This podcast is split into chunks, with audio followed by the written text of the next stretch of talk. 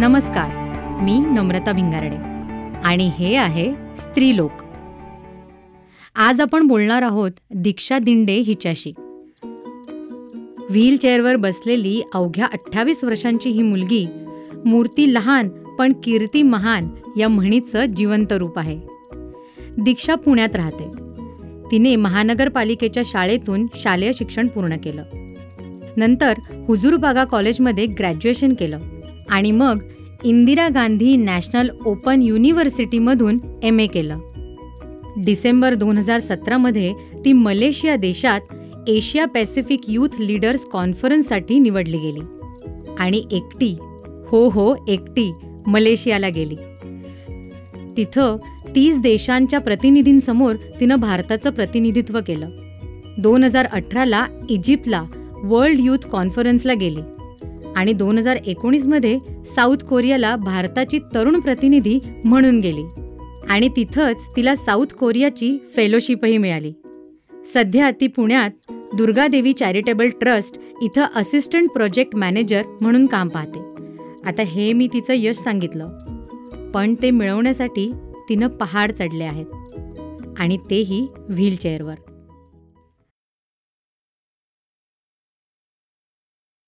मी जन्मतः दिव्यांगत्व हे आलेलं आहे. मला त्यामुळे सोळा वर्ष आम्ही ट्रीटमेंट करत होतो आणि काही फायदाच नाही झाला त्या ट्रीटमेंटचा माझी आत्ताची कंडिशन जर म्हणजे पहिलीची जी कंडिशन होती ती मी बसले तरी मी पडायचे.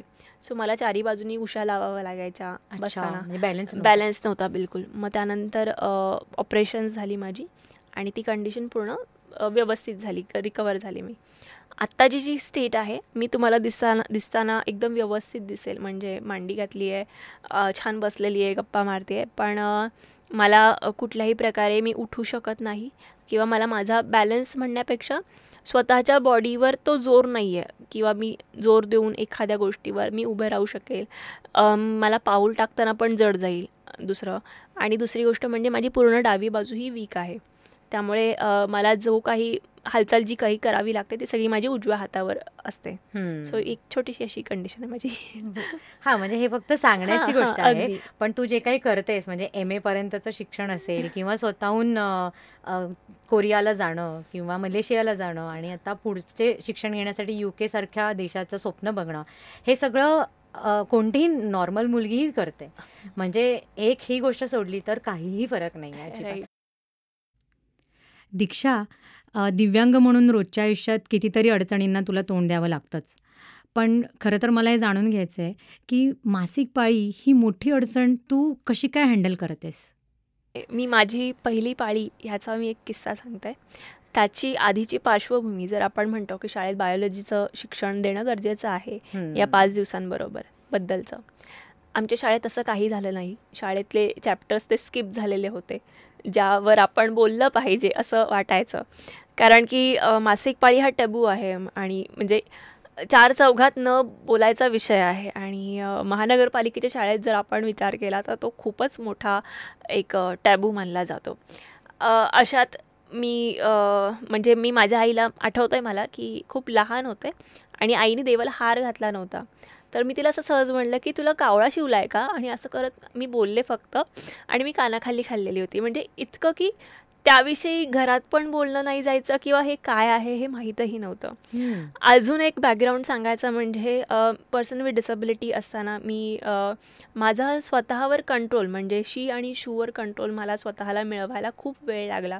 म्हणजे पहिली दुसरीत असताना मला होऊन जायची कारण की स्वतःवर बॉडीवर कंट्रोल नव्हता. आणि शाळा लव जवळच असल्यामुळे आईला मी सहज बोलवू शकत होते. ॲक्सेसिबल टॉयलेट्स नव्हते शाळेमध्ये त्यामुळे मी कोणाला मदत मागणं किंवा कुठल्या मैत्रिणीला सांगणं की मला शूला जायचं आहे हे सुद्धा खूप मोठी गोष्ट होती किंवा ती सांगणं सुद्धा लाजीरवाणं होतं माझ्यासाठी. साधारण सातवीला मी गेल्यावर मला पहिली पाळी आली. पण मला पाळी आली आहे हे मला कळायलाच उशीर झाला. का? तर माझी पाळी म्हणजे रेग्युलर जी फ्लो असतो तसा काही नव्हता. मला अगदी एखाद दुसरा डाग दिसायचा.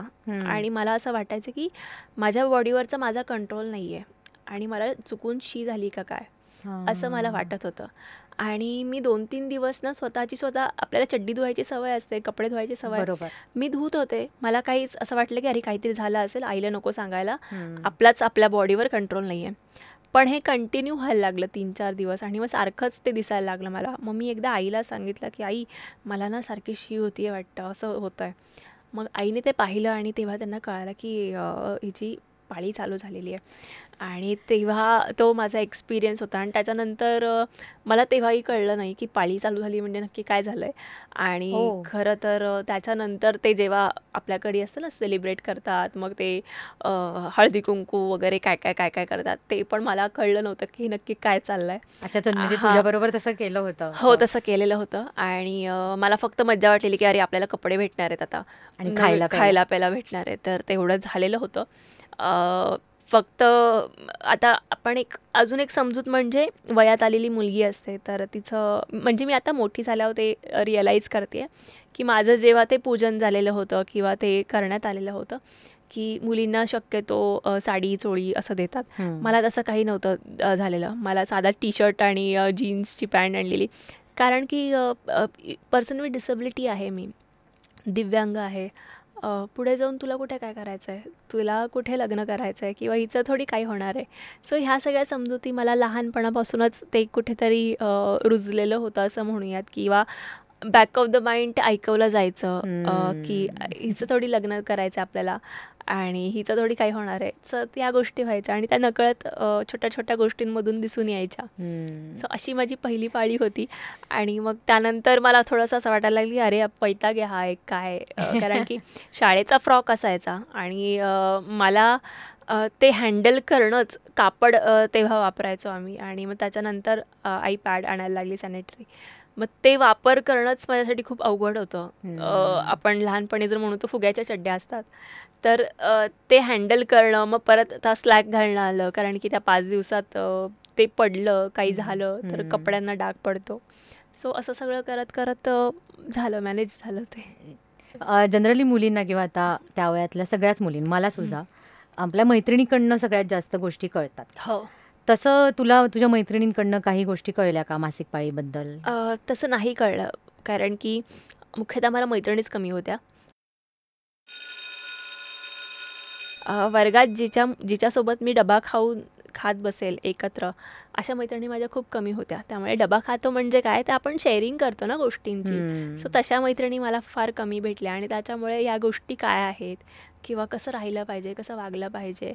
हे फार कमी मला संवाद तो व्हायचा माझा.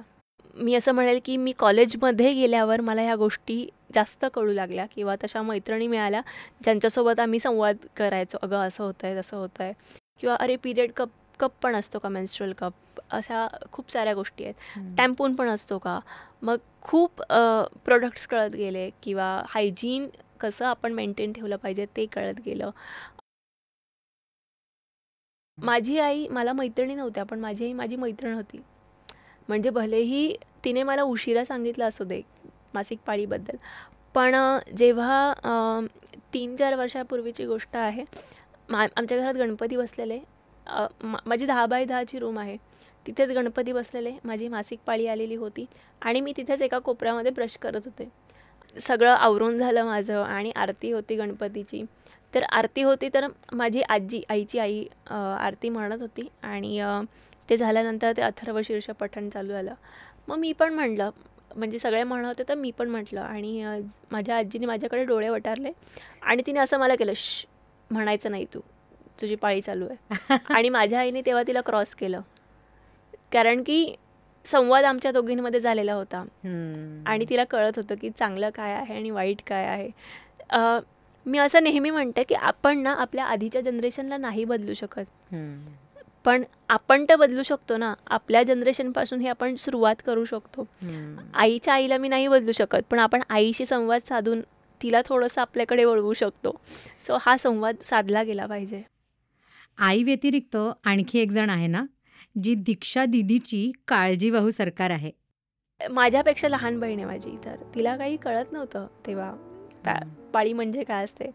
तर तिच्याकडून पण तिच्यासाठी पण ते लपून ठेवलं जायचं चार वर्षात. मा माझ्यात आणि तिच्या चार वर्षाचं अंतर आहे कारण. आणि तिला काहीच कळायचं नाही. आई फक्त म्हणायची हिला शिवायचं नाही आहे कावळा बसलाय दिदीच्या डोक्यावर. ती म्हणजे माझी बहीण इतकी वेडी होती असं मी म्हणेल की ती सरळ देवाचे फोटो आणायची माझ्या अंगावर असे ठेवायची. दिदीला शिवायचं नाही ना बघू आता काय होतं. आणि मला ॲक्टच कराय कारण की लहानपणी काय सांगितलं होतं की तुम्ही तुम्हाला पाळी आली म्हणजे तुम्हाला देवापाशी जायचं नाही. आहे एवढंच मला सांगितलं जायचं. आणि माझं आणि देवाचं तसं काही हे नव्हतं की हां मी देवपूजा केली तर हात जोडला तर जोडला की नाही जोडला तर नाही जोडला. माझं मनात असं काही श्रद्धा वगैरे मी अशी खूप नाही आहे श्रद्धाळू. त्यामुळे ती सर्रास अशी फोटो आणून ठेवायची देवाचे माझ्यासमोर हात लावायला लावायचे आणि मी करायचे ते. मला काहीच वाटायचं नाही कारण की तिला कसं सांगणार ना आपण काय झालंय. तर तेव्हा जेव्हा जेव्हा तिला कळायला लागलं तिला स्वतःला तिची पाळी चालू झाली तेव्हा ती एक रिस्पॉन्सिबल पटकन म्हणतो ना आपण मुलगी अचानक शहाणी होते किंवा अचानक मोठी होते तिला समज येते तसं झालं. मग तीसुद्धा पॅड आणून द्यायची किंवा मला आता मी म्हणते की मला उभं राहता येत नाही तर मला चड्डी घालणं असो किंवा मला पॅन्ट घालणं असो ह्यासुद्धा गोष्टी त्यांना कराव्या लागतात. आणि त्या त्या अजूनही ते माझं करतात जेव्हा कोणी नसेल तेव्हा. आई आणि आई आणि बहीण. बरं दीक्षा तुझ्या आसपास मदतीचे हात असताना सगळं जमतं. पण देशविदेशात एकटं फिरत असताना तू पाळी कशी काय मॅनेज केलीस? मला एकदा एअरप्लेनमध्ये आलेली होती ट्रॅव्हलिंग करताना फ्लाईटमध्ये तर जे एक फ्लाईट अटेंडंट्स जे होते त्यांनी मला हेल्प केलेली होती आणि तिथे पॅड्स वगैरे असतातच. माझ्याकडे पण मी कॅरी केलेले होते सो त्यांनी मदत केली. बाहेर मला अजिबात कुठे प्रॉब्लेम नाही आला कारण की मी इंडिपेंडंट लाईफ जगत होते. मला जे ज्या काही सोयीसुविधा हव्या होत्या त्या सगळ्या तिथे अवेलेबल होत्या. बाहेर म्हणजे भारताबाहेर? भारताबाहेर हो अगदी. भारताबाहेर राहताना. त्यामुळे मला काही अडचणी नाही आल्या. मला एक इथे इंटरेस्टिंग म्हणजे मुद्दा आहे किंवा एक किस्सा आहे तो सांगावा वाटतो. मी कोरियावरून माझी पहिली जर्नी कोरियाची दोन हजार सतराची सतरा नाही अठराची. अठराला मी कोरियाला पहिल्यांदा गेले आणि तेव्हा मी पुन्हा भारतात येत होते. आदल्याच दिवशी माझी पाळी आली आणि आमची नेक्स्ट डे फा फ्लाईट होती इंडियाला परत यायची. आम्ही दिल्ली विमानतळावर उतरलो आणि विमानतळावर उतरल्यावर मला वॉशरूमला जायचं होतं कारण की प्रवास आमचा बारा तासाच्या वर झालेला होता हॉल्ट घेत घेत. आणि मी विमानतळावर उतरल्या उतरल्या मला पॅड एकतर चेंज करायचं होतं मला खूप इचिंग होत होती. आणि मी विचारलं एक ज्या मावशी होत्या तिथे स्वाईप करत हे करत होत्या क्लिनिंग करत होत्या त्यांना मी विचारलं मावशी मला वॉशरूमला जायचं आहे प्लीज तुम्ही मला मदत कराल का? त्यांनी इतकं घाण तोंड केलं आणि त्या निघून गेल्या अक्षरशः माझ्यासमोरून माझी मैत्रीण होती ती ती माझ्या मागून आली आणि मग ती म्हणली मी तुला मदत करते. मग तिच्या हेल्पने मग मी गेले पॅट चेंज केलं आणि मग मी परत पुन्हा मुंबईला आले.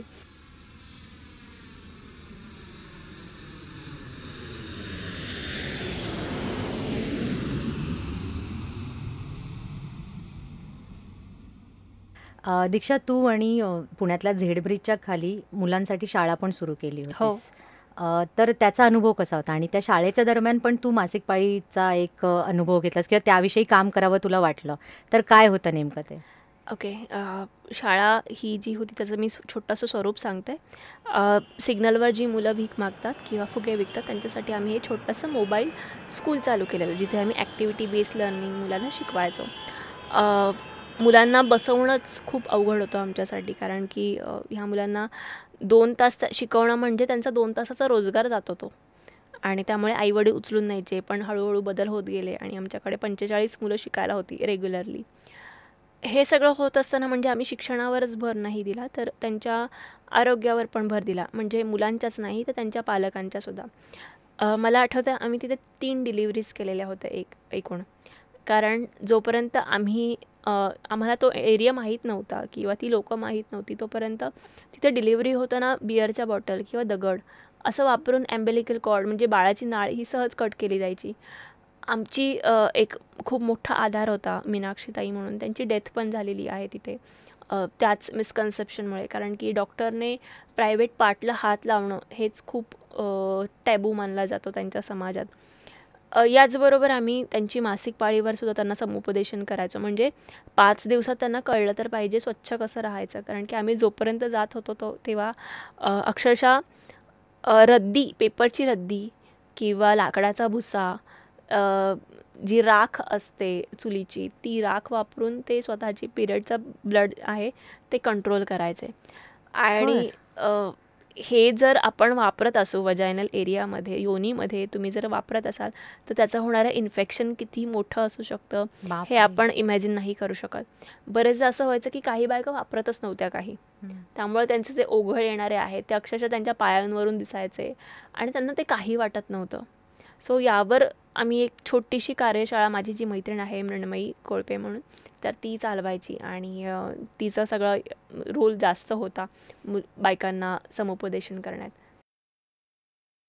दिव्यांगत्व आणि पिरियड्स ह्या गोष्टी जेव्हा मी जुळवते तेव्हा मला एक मोठा प्रॉब्लेम दिसून येतो किंवा माझ्याही आयुष्यात कोणीतरी तो कधीतरी सजेस्ट केलेला असतो तो म्हणजे गर्भाशय काढून टाकणे.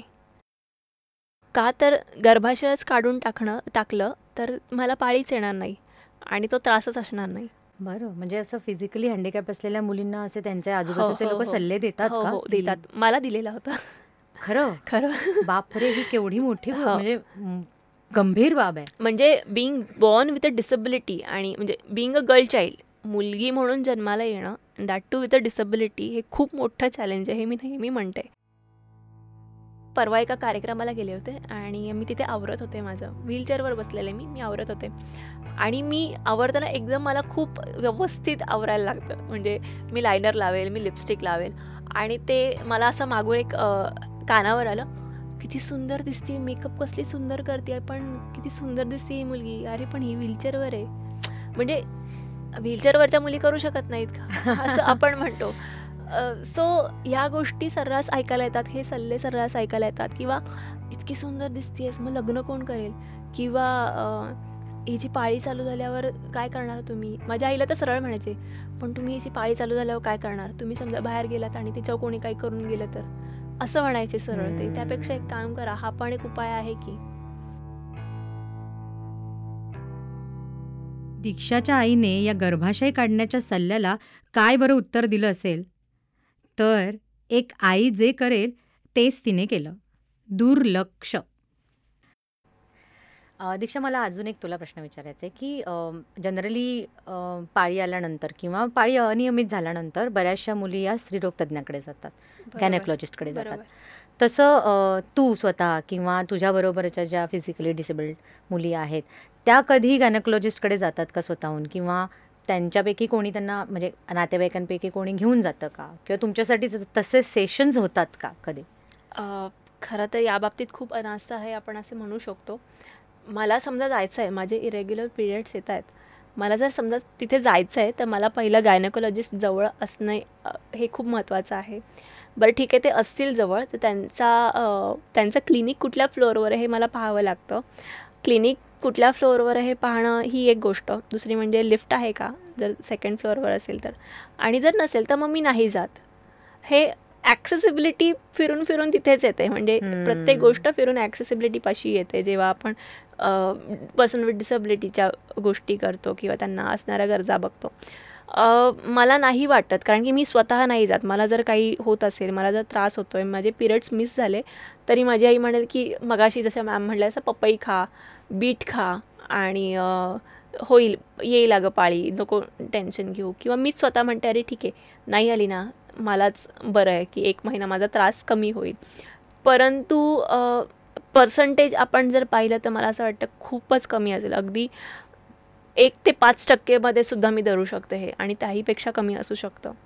आणि ट्रेनिंग सेशन्स आत्ता सध्या ऑनलाईन खूप सारे अवेलेबल आहेत. ऑनलाईन गायडन्स मिळते कोविडमुळे कारण की अचानक सगळं जग ऑनलाईन झालं. त्यामुळे ही एक प्लस पॉईंट होता की पर्सन विथ डिसॅबिलिटीला त्या हेल्थ केअरचा ॲक्सेस घेता आला आणि तो वाढतोय तो पर्सेंटेज वाढतोय. मला असं वाटतं की डॉक्टरांनी सुद्धा काही असे ट्रेनिंग सेशन्स होम विजिट्स अशा ऑर्गनाईज केल्या पाहिजेत. कारण की नाही जाता येते मला डॉक्टरकडे तर डॉक्टर माझ्याकडे एक दिवस व्हिजिट करून जातील. अशी काही सोय झाली पाहिजे. त्यामुळे बऱ्याचशा गोष्टी होऊ शकतात साध्य. दीक्षा वाढत्या वयातली एक दिव्यांग मुलगी. म्हणून तुझ्या मते मासिक पाळीशी संबंधित अशी कोणती गोष्ट आहे जी इतर दिव्यांग मुलींना फार गरजेची वाटते? इथे आपला संवाद कमी पडतो असं मला वाटतं. तो संवाद वाढायला हवा आई आणि मुलीमधला. या गोष्टी बोलायच्या नाही आहेत असं समजलं जातं. तर त्याच गोष्टींवर खरं तर बोललं गेलं पाहिजे. आणि आईने आपल्या मुलीच्या गरजा पण समजून घ्यायला हव्यात. किंवा मुलीने सुद्धा आईचा एक अप्रोच किंवा मला कळलं तर पाहिजे मला पॅड कसं लावायचं आहे माझी आई नसेल तेव्हा मी काय करेल? मी बाहेर जाईल तेव्हा मी काय करेल? सो टू वे असतं हे नेहमी रिलेशन कुठ कोणतंही. सो संवाद फार महत्त्वाचा आहे. आणि मला असं वाटतं की आई आणि मुलीने काय केलं पाहिजे तर संवाद साधला पाहिजे सर्वात जास्त.